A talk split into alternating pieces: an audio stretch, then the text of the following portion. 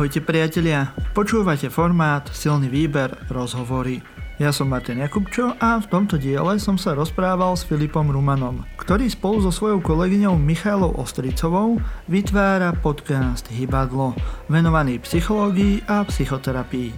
Tento podcast prichádza pod strechu silného výberu a my vám chceme v tomto rozhovore podcast a jeho tvorcu predstaviť.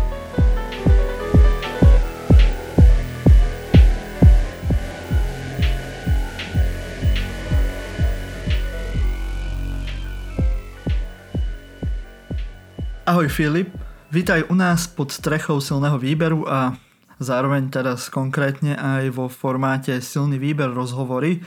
Dnes by sme chceli našim poslucháčom nielen predstaviť tvoj podcast Hybadlo, ale tiež sa možno trochu porozprávať o tom, s čím sa dnes stretáva taký terapeut či psychoterapeut.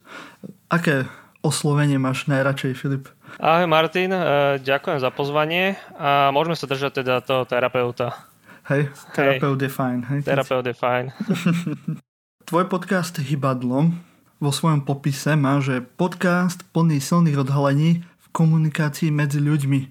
Aký je cieľ tvojho podcastu? Chceš ľudí rozhýbať? Dá sa to aj tak povedať, že rozhýbať, ale skôr sa aj zamýšľať nad e, komunikáciou ako takou a neostať len nejakom, nejakej povrchnej, naučenej forme, ale zamýšľať sa mm-hmm. nad mhm. tým trošku viac do hĺbky, čo naše slova znamenajú a ako to vplýva aj na ľudí okolo nás. Takže asi takéto mm-hmm. niečo.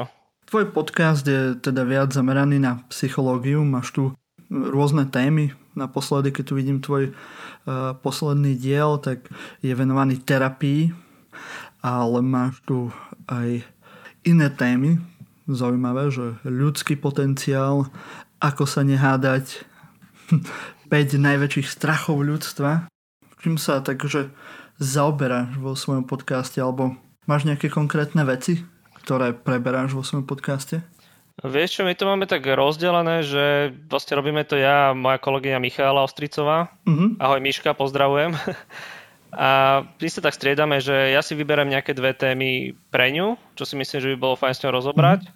A ona zase potom je na rade a urobí, urobí vlastne opak. Takže každý si vyberáme akýby z toho svojho. A sú to aj témy, mm. ktoré napríklad som robil o motivoch dávania vianočných darčekov. A bolo to presne vtedy, keď sa blížili Vianoce. Čiže sú to témy, ktoré sa niekedy tý, e, týkajú nejakého takého konkrétneho obdobia. A potom sú to mm. aj t- také témy, by som povedal možno všeobecné, o ktorých si myslím, že má zmysel sa rozprávať tak viac do hĺbky.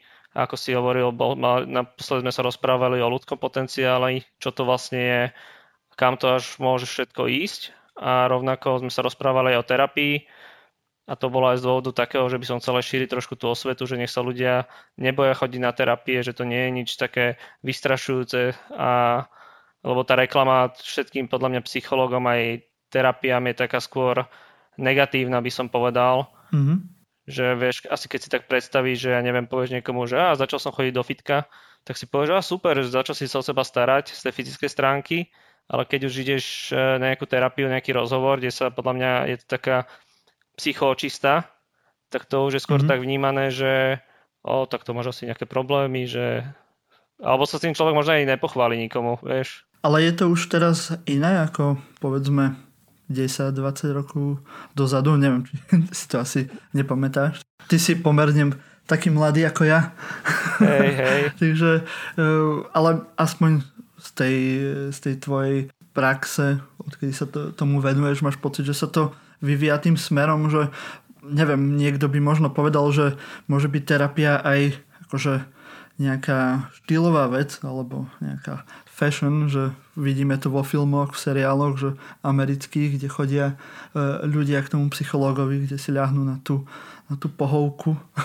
A presne to je podľa mňa kameň úrazu, že, mm-hmm. že ja keď som malý, tak ja som to všetko mal z tých filmov. Proste ľudia tam tak Jasne. sedeli na takej pohovke, on si tam tak sedel niekde za nimi, vždy to bol nejaký ujo, ktorý bol plešatý, mal okuliare a mm-hmm. nejaké poznámkové, nejaký bloček, asi tam niečo zapisoval.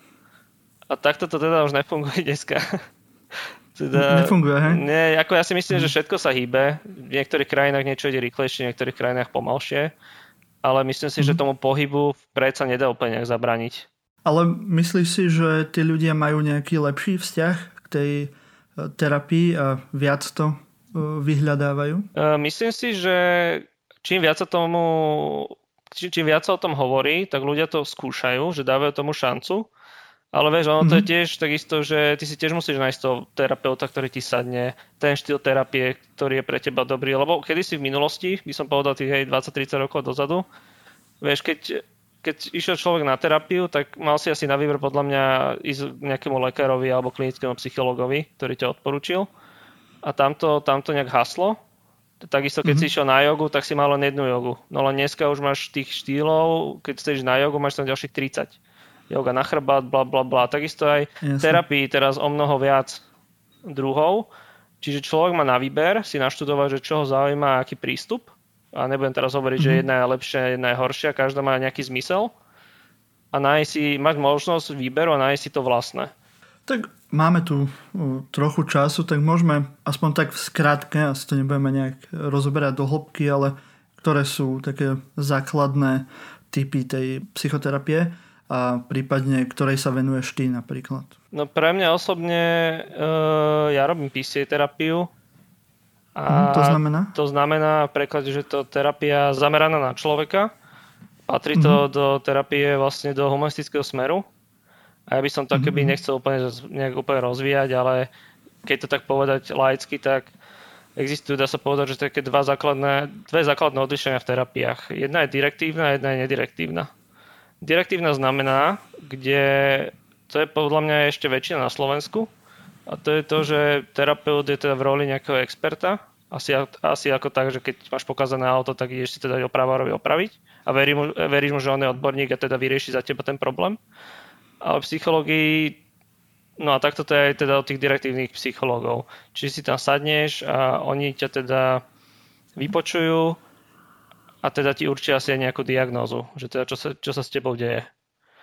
A ja robím to... To dru- je ten typ s tou, uh, s tou pohovkou? A Áno, pohovková. Zápisníkom. Mm-hmm. A potom je nedirektívna, to je teda mm-hmm. PCA, napríklad jedna z nich, ktoré robím ja. A mm-hmm. tam v podstate to funguje tak, že klient si to riadiš všetko sám a je to, funguje to na filozofii empatie a tomu, že vlastne každý ľudský organizmus uh, si vie poradiť sám, je mudrý a vie si nájsť vlastné odpovede, len potrebuje mať mm-hmm. pri sebe nejakého človeka, ktorý, ktorý ho reálne počúva, zachytáva ho empaticky a potom ten človek, keď sa v sebe akoby nejak hľadá, tak díky tomu terapeutovi má nejaké, uh, má nejaké akoby také zachytné body a nie je vyrušený z toho mm-hmm. svojho cyklu. A on sa takto nejak hľadá, hľadá, hľadá a zbiera si rôzne tie, ako keby som povedal, nejaké, nejaké rozbité zrkadlo, tak si črepinky stále zbiera, zbiera sklad z toho e, nejaký obrázok. A na konci tých mm-hmm. terapií, záleží koľko sedení má, tak on si z toho niečo vytvorí a celé je to iba o ňom. Mm-hmm. Takže toto je akýby tak hlavný uh, rozdiel. Čiže jedna psychológia keby hovorí, že dôveruje človeku a druhá, že moc nedôveruje, že nechaj to na mňa. A ty máš tieto terapie jeden na jedného, alebo robíš aj párové, prípadne neviem, skupinové, alebo dá sa to takto nejak rozdielovať? Je nejak akože psycholog, ktorý sa práve zaoberá buď skupinovými, alebo párovými, alebo nejakými individuálnymi terapiami? E, ja ponúkam individuálne terapie, čiže jeden na jedného mm.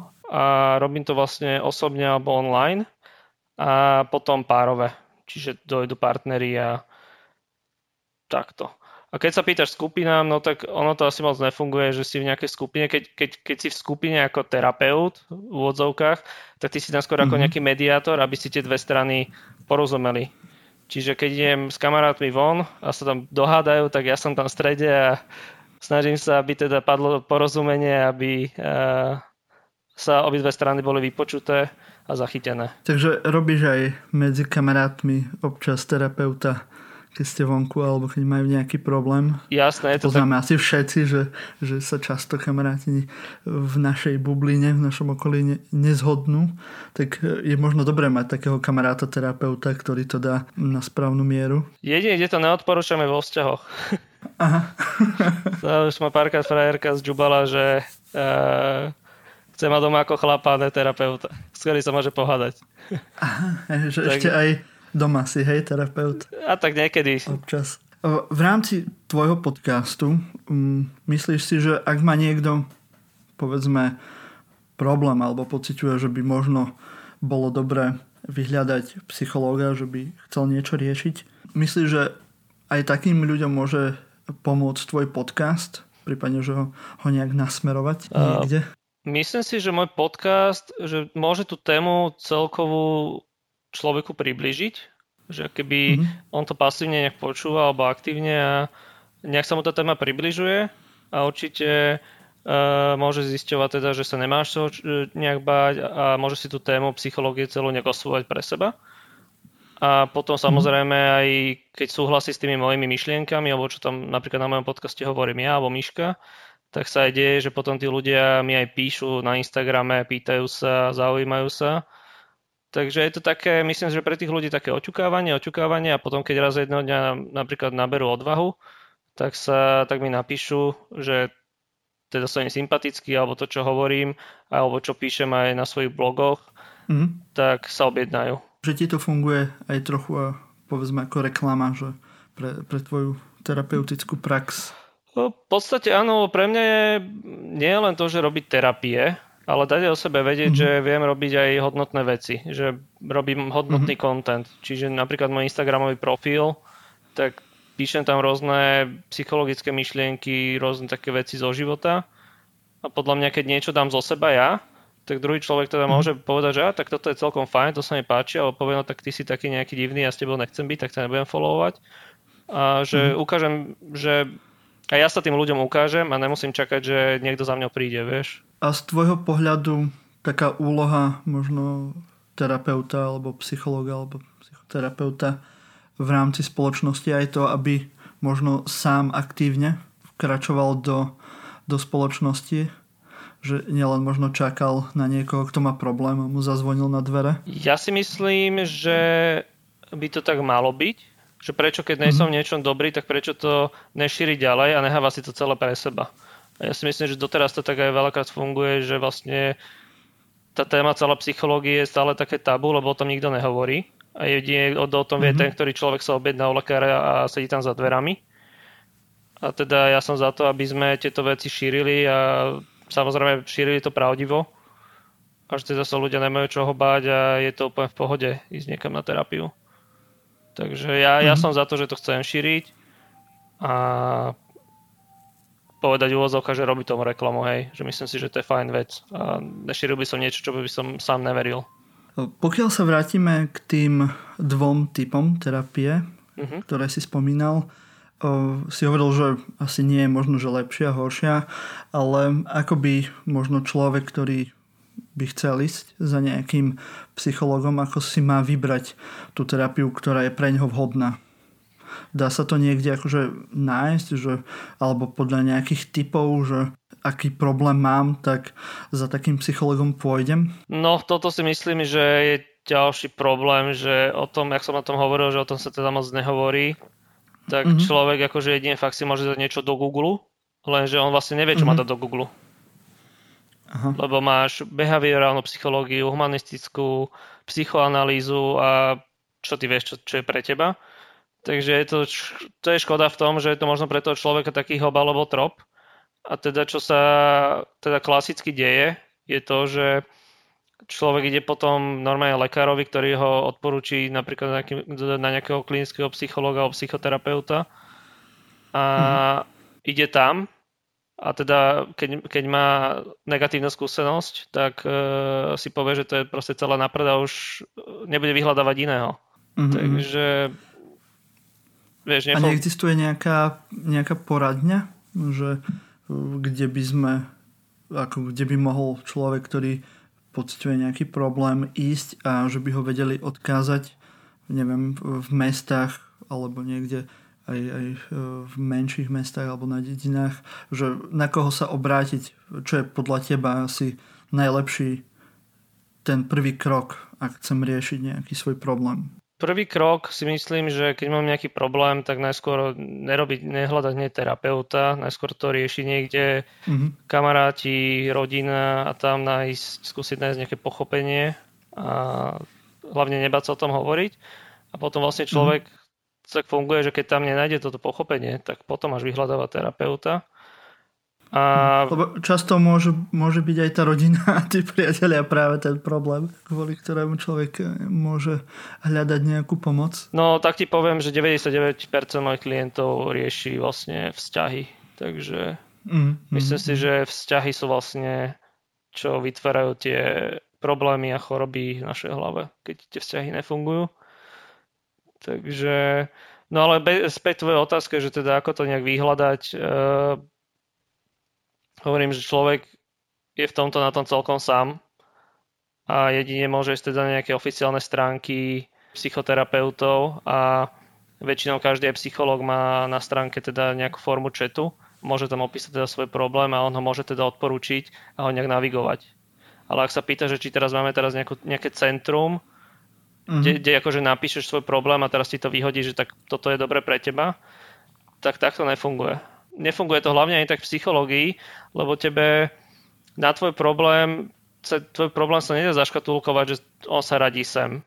Vieš, čo mhm. myslím? Rozumiem, že asi tam je milión variant, ale napríklad ísť za svojim obvodným lekárom, nie sú na to nejak akože trénovaní, alebo že by mohli mať práve prehľad o nejakých dobrých psychologoch e, v okolí? Myslím si, že tak ako to ty hovoríš, by to malo byť.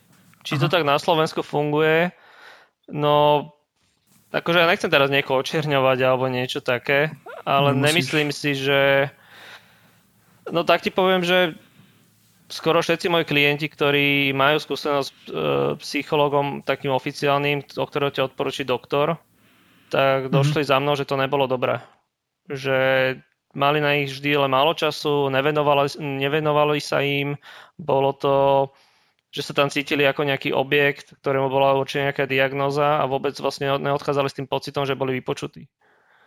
Ale určite teda sú aj psychológovia, ktorí toto robia. A vieš, to je, to je na tom asi to ťažké, že človek, keď, keď, keď si to vlastne sa mu to nepodarí toto nejakou oficiálnou cestou cez lekára, mm-hmm. tak bude, je na to sám a musí, sa, musí hľadať inde.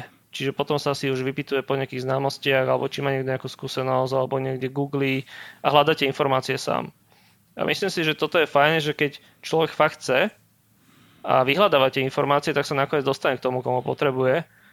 Ale keď to nechá len tak, keby v úvodzovkách poviem, že na štát alebo na krajinu, že však sa postarajte o mňa, tak mm-hmm. ne, nemusí úplne dostať to, čo si, to, čo si predstavuje.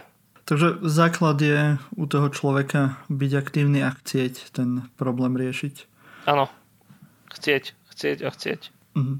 Ak by sme išli napríklad k tebe na terapiu, ako taká terapia prebieha? Ako, ako môže to sedenie nejaké vyzerať? Čo môžu ľudia očakávať, ak by chceli ísť na, na nejakú takú terapiu?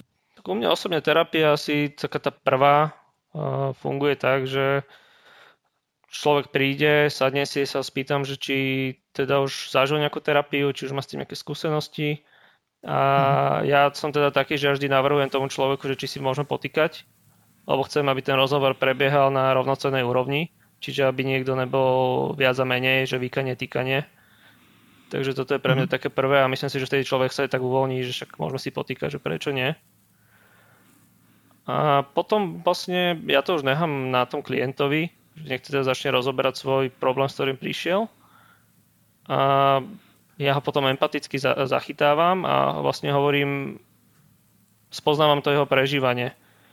Čiže uh-huh. keby si predstavíš, že uh, keby sa máme teraz premestiť do nejakej hlavy alebo mozgu, tak on chodí po nejakom tom svojom svete a ja som tam s ním ho držím akoby za ruku a on mi teda ukazuje, že, že ako to u neho vyzerá a ja si, to, ja si predstavujem, že ako to tam on má.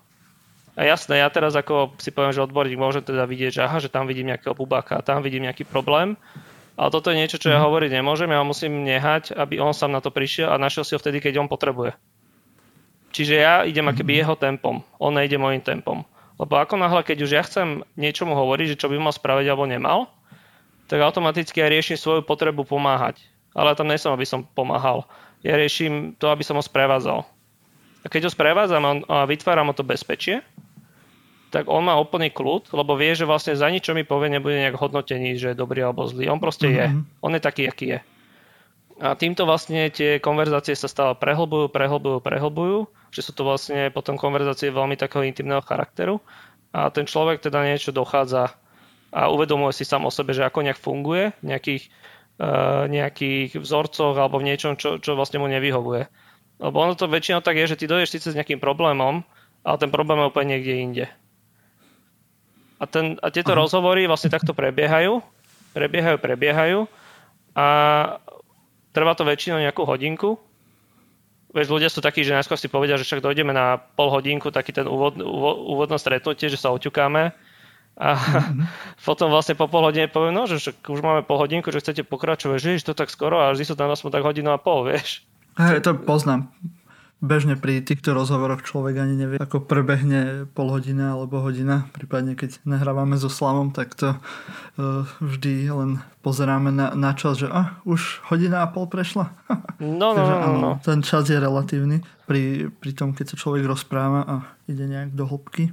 Hej, presne, takže akože bež terapie je fakt len rozhovor. Tam není teraz mm-hmm. niečo od toho očakávať, že že ja tam nejak sedím a sa nejak tvárim na toho človeka, že vieme si spoločne sa aj zasmiať tam, vie si tam človek aj poplakať a mhm. vždy tá terapia má nejaký iný smer. A to prvé stretnutie je vždy také oťukávacie, lebo vieš, človek predsa len ide s niečím osobným hovoriť niekomu, koho nikdy nevidel. Ale takisto aj terapeut tam mm. sedí s človekom, ktorého nikdy nevidel a tiež si rieši možno v sebe nejaké pochybnosti, že či bude vedieť byť nápomocný, či bude vedieť empaticky k tomu človeku, lebo aj terapeut musí mať nejakú veľkú empatickú náruč vieš. Mm-hmm. A potom uh, si ten vzťah akoby prehlbujete, on chodí, chodí, chodí, on si určuje vlastne, kedy chce chodiť a takto sa stále rozprávame a dostávame sa vlastne k tomu koreniu, tomu problému. Máš prehľad, že asi ako dlho to trvá, lebo asi to človek nevyrieši na jednom hodinovom stretnutí, že to musí asi chodiť nejaký čas. Je nejaký akože minimálny počet sedení alebo neviem, maximálny, kedy už vie, že už to potom, ja neviem, že nemá zmysel alebo niečo. Vieš čo, ja ti to nepoviem asi na počte uh, stretnutí, ale poviem ti to, že z toho, že čo ja pozorujem.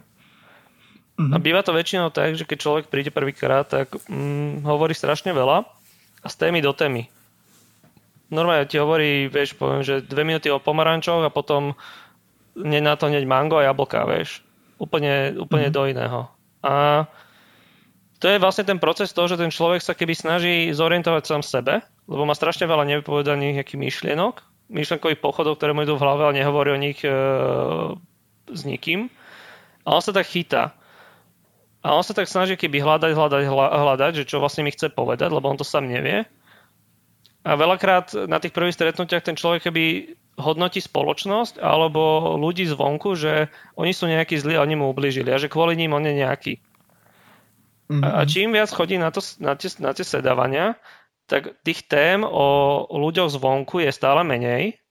A potom viac a viac sa dostáva vlastne o, k sebe, že čo mi chce on o sebe povedať. Kde on, ako funguje. A neviem ti povedať, že môže, vieš, nie, niekomu to môže trvať 6 sedení, nie, niekomu 7, niekomu 2 a záleží, aký závažný ten problém je.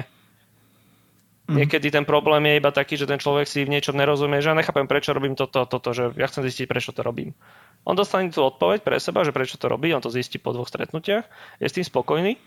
A potom o 3 mesiace mi zavolal, že počuj, že ja vlastne s tým nejsom úplne spokojný, že by som chcel ísť ďalej. Dá sa to aj podstate vyriešiť nejaký taký problém týmto sedením, že dajme tomu, že má nejaký problém a po nejakom určitom počte sedení, že už je ten problém vyriešený, alebo mm, sú to veci, ktoré sa vracajú, alebo je to nejak akože proces na celý život, že len ty mu ukážeš možno nejakú cestu, ako s tým pracovať, ale už sa s tým človek musí pasovať e, v podstate celý život, ako to býva pri, pri týchto problémoch. Vieš čo, čo je overené aj na teoretickej úrovni a ja to teda aj si všímam, je to, že človek uh, si začne uvedať nejaký ten svoj problém a že akom prispieva do toho problému, hej? Že aký on má hmm. podiel na tom svoj.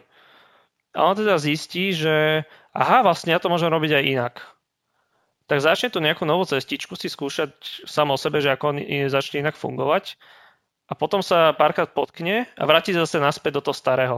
Lebo ten starý režim, ktorý uh-huh. má doteraz, uh, mu síce nevyhovoval, ale bol bezpečný, lebo ho poznal. Vedel, vedel na čom je. A stáva sa, že väčšinou tí ľudia sa dva aj trikrát potknú, že mhm. skúšajú, skúšajú, ale potom už nabehnú ten nový štýl a majú permanentnú zmenu.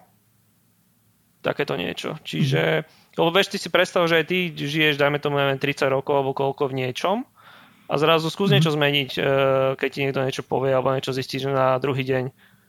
To je veľmi náročné, lebo tam tie vzorce a to, jak to majú v mozgu, to naučené správanie, to, to nám tak zasuje do každodenného života, že ty to môže len vedome nejak uh, meniť. A to sa bavíme o probléme teda, keď chcem niečo zmeniť.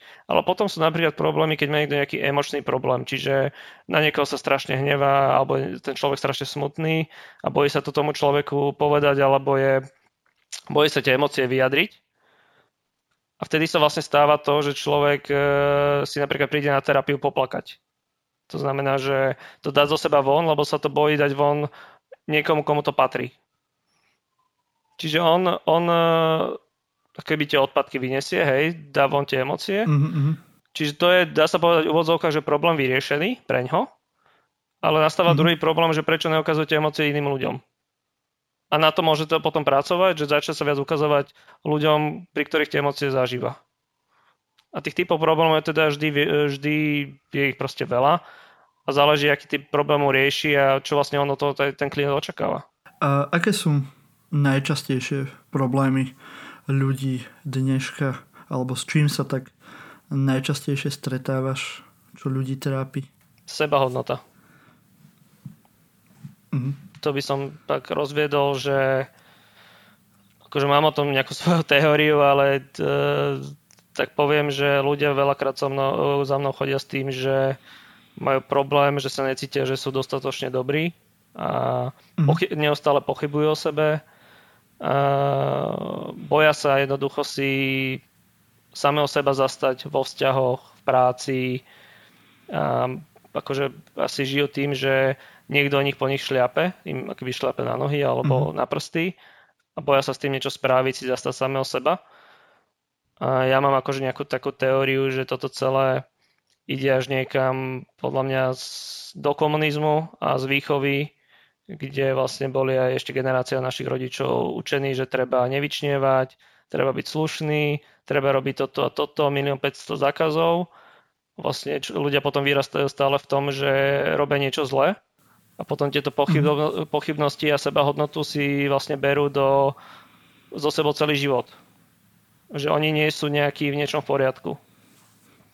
Takže toto ja mám akože asi najviac skúseností s týmto. V rámci toho sebavedomia asi neprispievajú ani sociálne siete, keď vidí dokonalé životy na Instagrame, na Facebooku, všade vysmiaté fotky, tak asi aj to možno dnes prispieva k tomu, že máme pocit, že sme nedocenení a že e, možno sme nedosiahli to, čo tí ostatní a nemáme ten úžasný, skvelý život. Uh, či ako to vidíš ty? Akože dopad to určite má a ja si myslím, že ono sa ti len Čiže vidíš na fotke možno nejakú dokonalú ženu s nejakým dokonalým telom alebo nejaký modný trend, že ak by si sa mal obliekať.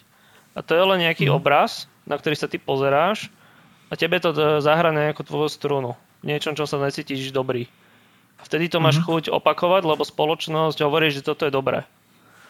A ja sa teda pozerám na to, napríklad keď teda ja som chlap a pozerám na ženy, tak ja si veľakrát čímam, že napríklad e, móda hovorí to, že, mal, že každý, každá móda teda udáva nejaký trend modný. Čiže mal by si sa takto nejak obliekať. Potom ide človek von a vidí proste 4 baby spolu a majú oblečené rovnaký štýl obliekania všetky 4. A vlastne čo mi ona, čo mi ona ako žena hovorí mne mužovi, že v podstate uh, není sama sebou, prispôsobuje sa rada uh, väčšine a že čo si mám vlastne na tej žene všimnúť, keď vlastne všetky ste rovnaké. A takisto potom sa môžeme baviť o tých, e, ako si hovoril na, na tých Instagramových fotkách, že ak sa tam aj tie ženy tvária a preferujú, ja neviem, nafarbené vlasy, umelé prsia. To ti zase len hovorí to niekto, že ty, ako to máš teraz, to, aký si ty teraz, nejsi dosť dobrý a že prispôsob sa tej spoločnosti, aby si bol cool. Ale podľa mňa každý človek, a toto je teraz asi také kliše poviem, že každý sme jedinečne originálny, lebo taký, jak ja, ty, proste taký už neexistuje a nebude existovať. A myslím si, že každý jeden, ten, tento, každý jeden človek má čo poskytnúť a povedať tomuto svetu alebo ukázať a nepotrebuje sa nehať ohýbať spoločnosťou, aby spoločnosť nehovorila, že ako, ako je dobre vyzerať. Mm-hmm.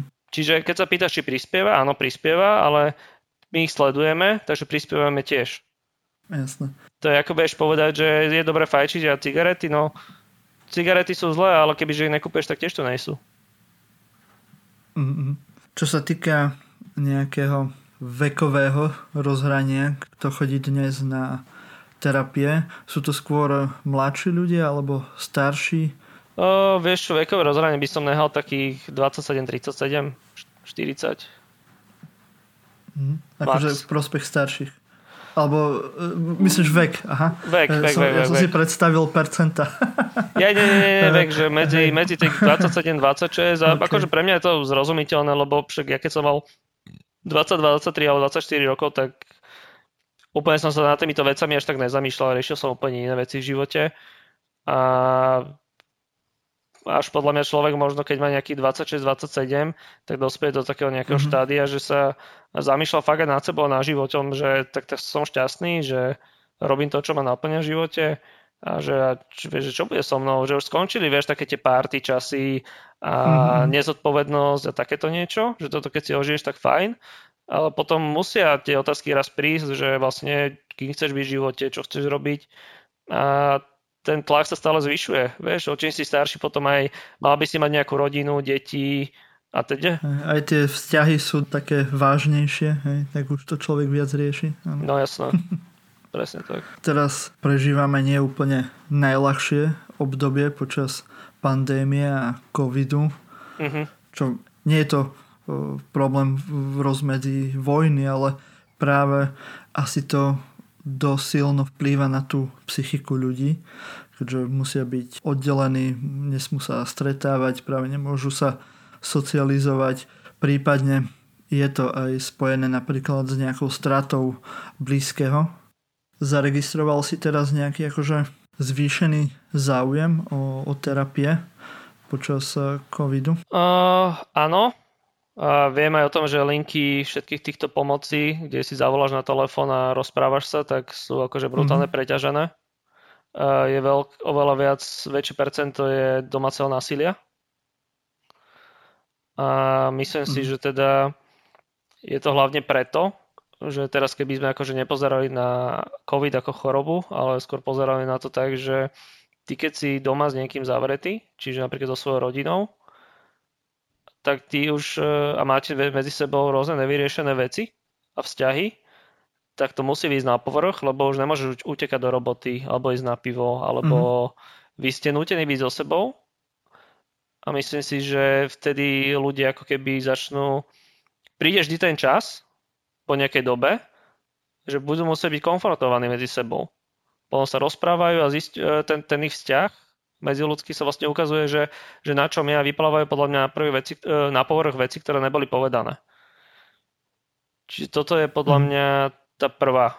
A myslím si, že človek, ktorý uh, máte vzťahy zdravé, tak to nemá na neho až taký dopad.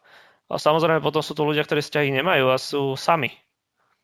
Mm. A mhm. to už je podľa mňa úplne iná liga, hej? To si ja neviem ani predstaviť. Myslíš si, že bude to mať nejaký dlhý dopad? Lebo ja som si vždy nejako hovoril, že áno, lockdowny a tieto obmedzenia všetky ako asi boli dôležité v rámci e, šírenia pandémie, ale, ale vždy som si hovoril, že či to nebude mať potom ten opačný e, dopad, zase ten dlhší na tú E, psychiku, že práve buď, ako si hovoril, že musia ľudia byť práve v nejakých možno nezdravých vzťahoch, prípadne v rodine, kde je domáce násilie, alebo práve naopak sú ľudia nútení byť sami, kde tento problém je možno ešte taký akože pri tých starších ľuďoch, kde to môže e, byť veľmi komplikované, keď musia byť sami, ešte majú obmedzený nejaký život a ešte tá rodina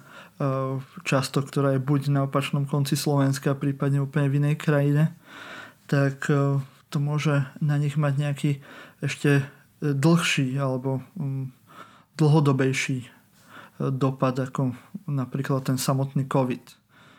Ako to vidíš ty ako terapeut? Myslíš, že čo sa týka týchto psychických záležitostí alebo mentálnych, bude, bude to mať ešte nejaký akože dlhý dopad, alebo to mm, sa vyrieši pomerne rýchlo a nebude to mať až taký dosah?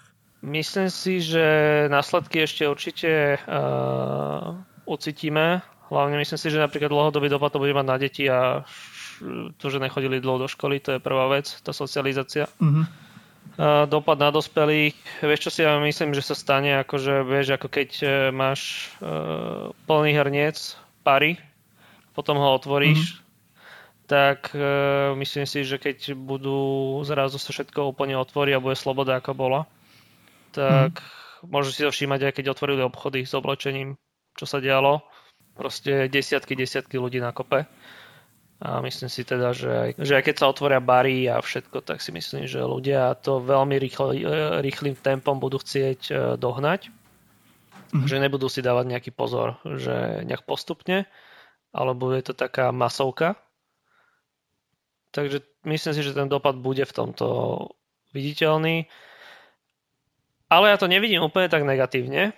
Vidím tom aj pozitívne to, že ľudia si uvedomili, čo stratili a nejak sa zamýšľať okay. nad sebou, že vlastne ako som doteraz žil, čo by som chcel robiť inak. Lebo tento čas aj tá domáca karanténa musela dať sakra veľa e, momentov sa zamyslieť sami nad sebou. V akom vzťahu žijem, robím to, čo chcem, čo zmením, lebo vieš, tú slobodu, keď máš a robíš si, čo chceš, tak si ju až tak nevážiš, keď ti ju niekto nezoberie.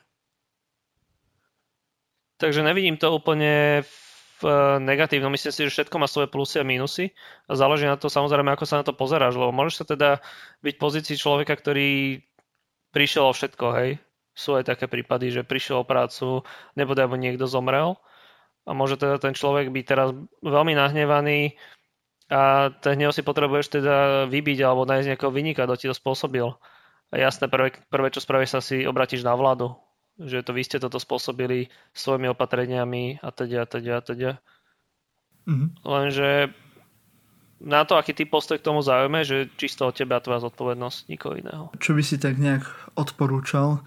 Lebo pri jedle, keď niekto dlho hľaduje, tak, tak potom, ak sa dostane k jedlu, tak sa nemôže rýchlo najesť veľa, lebo by mohol zomrieť. E, je niečo také aj práve pri týchto sociálnych interakciách, že keď niekto dlhšie strádal a s nikým sa nestretával a bol dlho sám, tak ak teraz pôjde zrazu na nejakú veľkú party, tak práve mu to môže urobiť e, nejaký problém, alebo práve naopak je dobré ísť čo najskôr sa nejak socializovať. Samozrejme to závisí od človeka, či je taký typ práve e, do veľkej spoločnosti, alebo je to skôr introvert. Ale čo by si tak odporúčal teraz pre niekoho, kto má rád spoločnosť a dlho tam nebol, tak e, má sa rýchlo rozbehnúť k nejakým ľuďom hneď na ulici a začať sa s nimi rozprávať, alebo e, skôr pomaly, pomaly nejakými menšími krokmi sa k tomu dostávať. Ja teda ako PCA terapeut by som to mal teda nehať na ľudí. že nech sa sami rozhodnú. okay. Ale jasné... Ty, ty si ten, čo neradí, hej. Hej, hej, ale chcel by som asi povedať, že každý sám si to vymenoval, niekto je viac introvertnejší, niekto viac extrovertnejší a podľa mňa to celé to závisí od výšky napätia, akého v sebe máš. Že ako veľmi mm-hmm. si mhm. už napätý, že potrebuješ niečo, nejaký nový vplyv do života alebo nový input. Mm-hmm. Ja napríklad, čo som si všimol na sebe, tak vďaka super tejto dobe, že máme telefóny, vieme si aj zavolať s ľuďmi, vieš, iné to bolo, keby že pandémie počas toho, že by telefóny a internety neboli, aby sme si asi poslali len listy a čakali, či ti dojde. Takže mm-hmm. toto je fajn, ale čo som ja na sebe spozoroval, tak my sme sa po tiež veľmi dlhej dobe, neviem, pol roku stretli tak viacerí akože kamoši. A mne, ja som sa normálne cítil tak, keď sme sa videli fyzicky, tak ja som mm-hmm. cítil tak, také trápne ticha bývali, že my sme si nevedeli, keby na seba chvíľu zvyknúť, že my, že kokso, že každý deň si píšeme a že čo je, čo je to také divné zrazu, vieš, my sme si keby museli normálne na seba zvykať. A teda ja hovorím za seba, že keby, že mám ísť teraz na nejakú na nejakú pohodu, festival, tak ja by som normálne mal asi také nejaké pochybnosti v sebe a že by som tiež to musel asi nejak rozdychávať, ale potom by to bolo dobré. Takže ja som taký, Jasne. že asi pomaly a ost- mať nejaký, hlavne je dôležité podľa mňa mať svoj nejaký taký denný režim, aktivít, ktoré robíš, mm. aby si z toho nevypadol, lebo mozog náš je taký, že stále sa chce niečím zamestnávať. Vieš. Keď sa práve nudíš, mm. tak tedy sa hovorí to, že ti začne šíbať, lebo hľadaš problémy aj tam, kde nie sú, len aby si si niečo proste, aby si niečo robil. No a keď si spomínal práve tie telefóny alebo sociálne siete, prípadne teraz všetci frčíme na nejakých Zoomoch, Teamsoch, Messengeroch, je to výhoda alebo nevýhoda? Lebo síce môžeme toho človeka stretnúť, eh, aspoň takto virtuálne, ale nie je to osobný kontakt, aj tá komunikácia je predsa len iná, má inú formu, v niečo môže byť obmedzená. Je to podľa teba výhoda v rámci nejakej komunikácie a nejakého psychického zdravia? Alebo práve nevýhoda, že ti to síce urobí len nejaké, dajme tomu, že chute, ale nemôžeš naplno nejak sa, sa pri tom realizovať. Vieš čo, ja ti poviem, že keď som hladný, tak radšej omrvinky ako nič. Aha.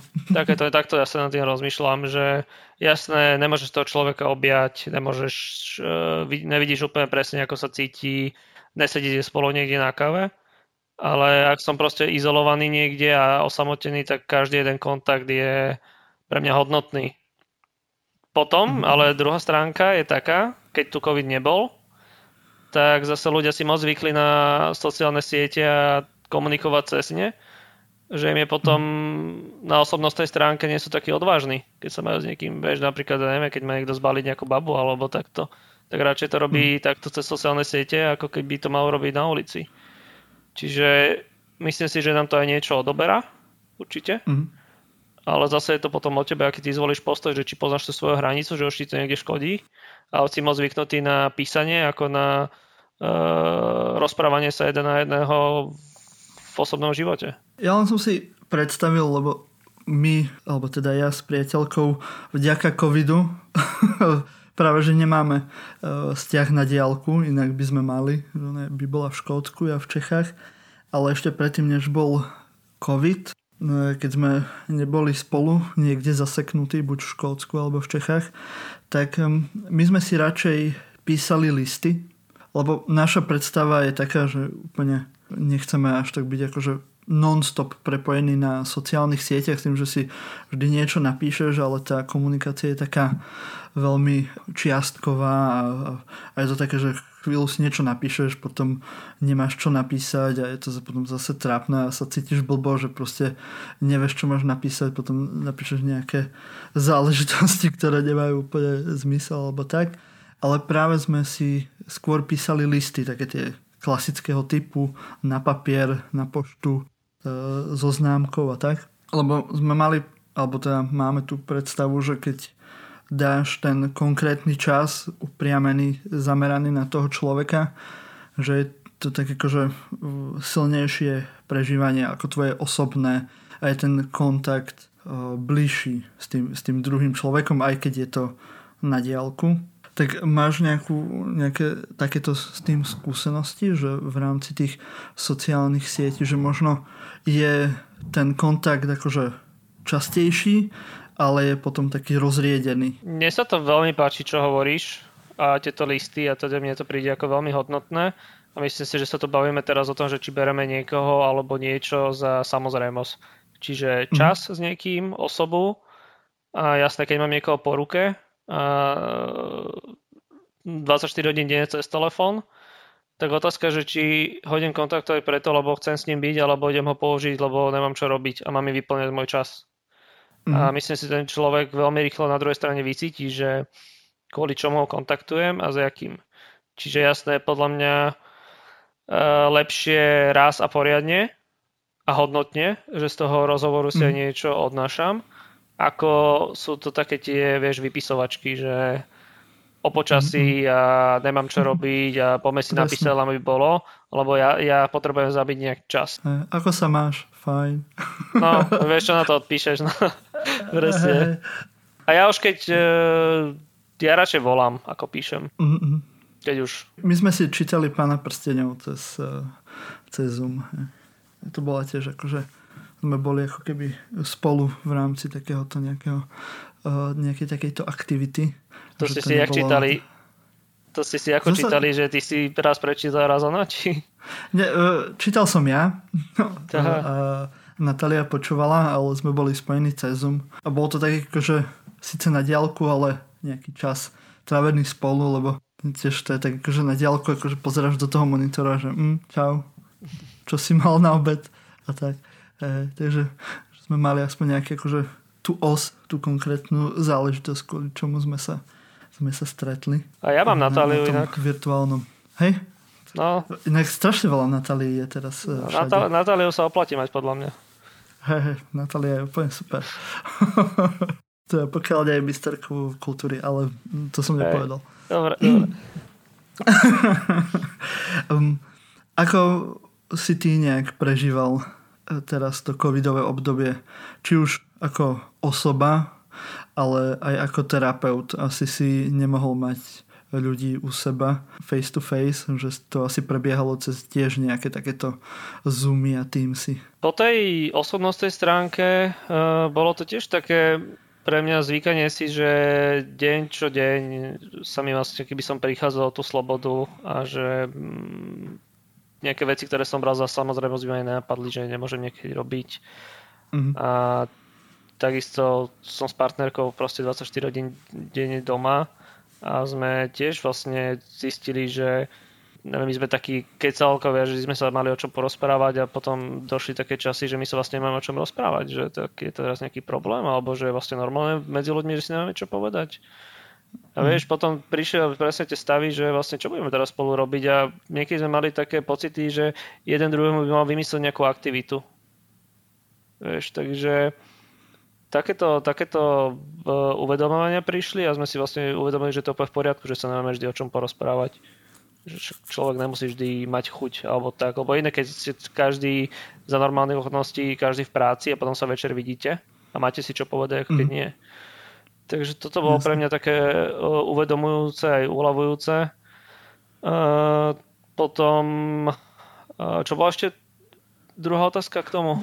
Teda ako terapeut, ako si to nejak prežíval, ako vyzerala tá tvoja terapeutická prax? Uh, mal som online terapie, Čiže tiež takto cez Zoom, mm. ako hovoríš, jasné je to proste iné. Je to, mm. akože ja som tiež za to, že face to face osobne, ale našťastie akože funguje to, ľudia maj, majú o to záujem a mm. jasné, vždy keď mohli, tak radšej došli osobne. Mm. Takto, som, akože, takto som to asi nejak vnímal, že na, našťastie tá moja práca nebola až tak nejak ohrozená ako niekoho iného.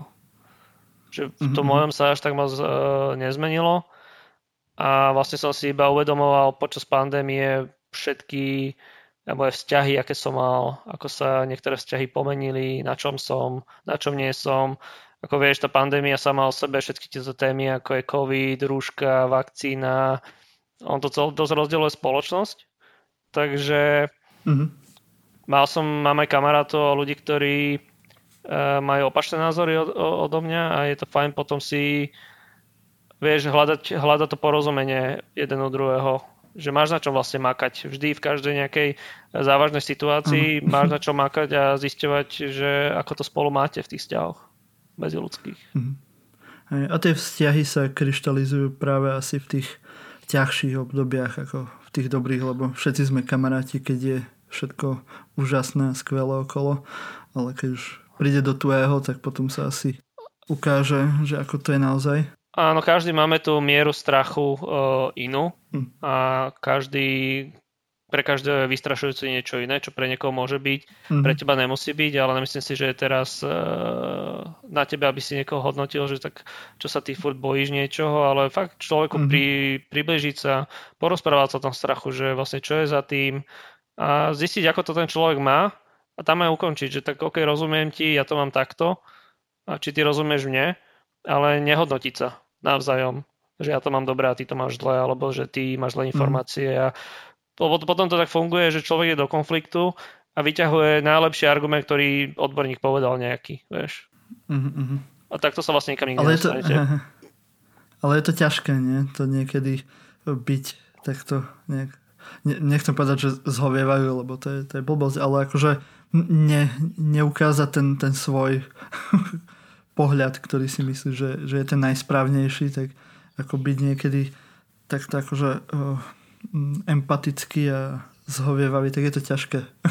A, áno, je to ťažké a jasné. A tam ide o to, že ja či som osobne zainteresovaný do toho. Vieš, keď mi dojde mm-hmm. klient e, na terapiu a osobne som zainteresovaný v jeho probléme, tak viem byť empatický.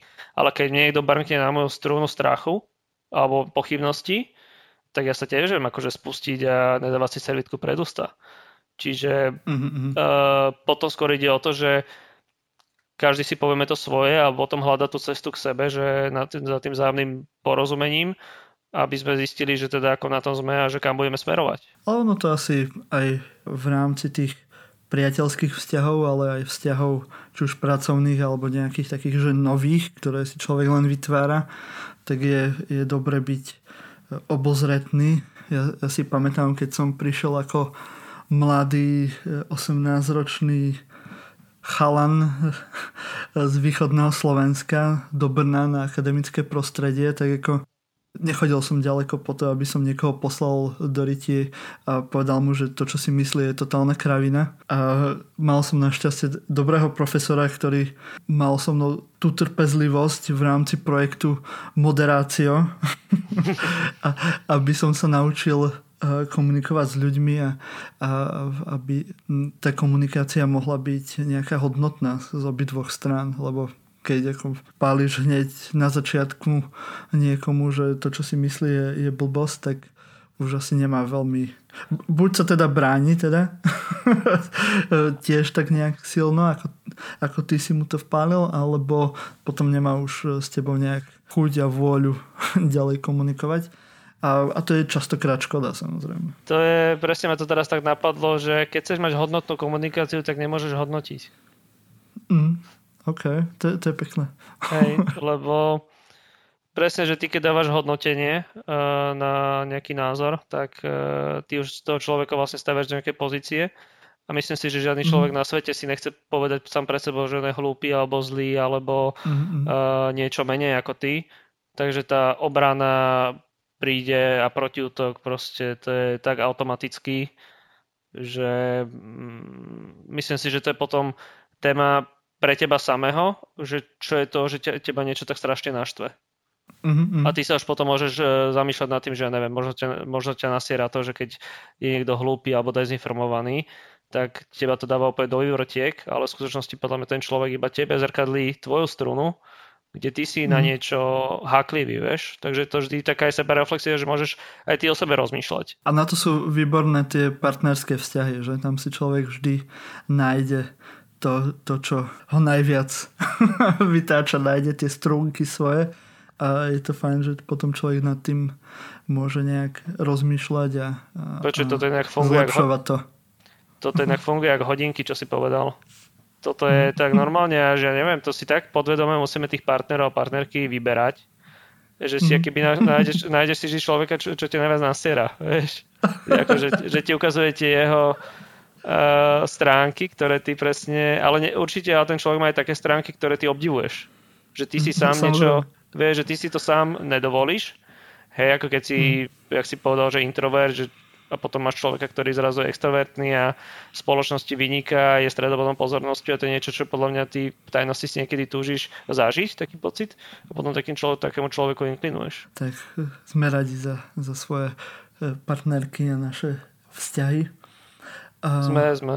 Prosím ťa takto ešte nakoniec skús nejak v dvoch vetách povedať, že prečo by mali naši poslucháči počúvať tvoj podcast, čo by tam našli a, a čo by si odtiaľ mohli hodnotné odniesť? Naučiť sa viac o samých sebe, by som povedal. Mm-hmm. To je tak asi jedno veto, alebo a nie, asi neviem, tak skrátke, že počúvať niečo, čo nenostávalo na povrchu. Že fakt sa zamýšľa trošku hlbšie, dá tomu ten čas, že tá hĺbka, tá intimita tých rozhovorov a tém, ktoré rozoberáme, si myslím, že musí na každého človeka nejak dopadnúť niečo si mm-hmm. zobrať. Skvelé, tak ja ti veľmi pekne ďakujem, Filip, že si sa tu so mnou teraz už hodinu rozprával o, o tvojom podcaste, o psychológii, o tom, čo prežívame počas covidu a dúfam, že budeš mať ešte veľa zaujímavých častí u seba v podcaste a sme radi, že si tu u nás pod našou strechou silného výberu. Ďakujem aj ja. Veľmi dobre sa mi rozprávalo s tebou. napodobne, napodobne. Bolo to veľmi zaujímavé. Ďakujem a pekný deň. Čau, čau. Čau.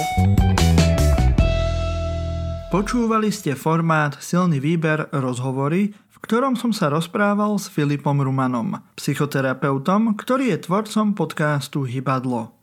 Tento podcast, ako aj podcast Silný výber, si môžete dať do odberov na ktorejkoľvek vašej obľúbenej podcastovej aplikácii. Budeme radi, ak budete sledovať naše sociálne siete a odporúčite nás svojim priateľom aj nepriateľom. Ja som Martin Jakubčo. Na tomto podcaste spolupracoval aj Patrik Kako. Majte sa krásne a do skakavenia, priatelia.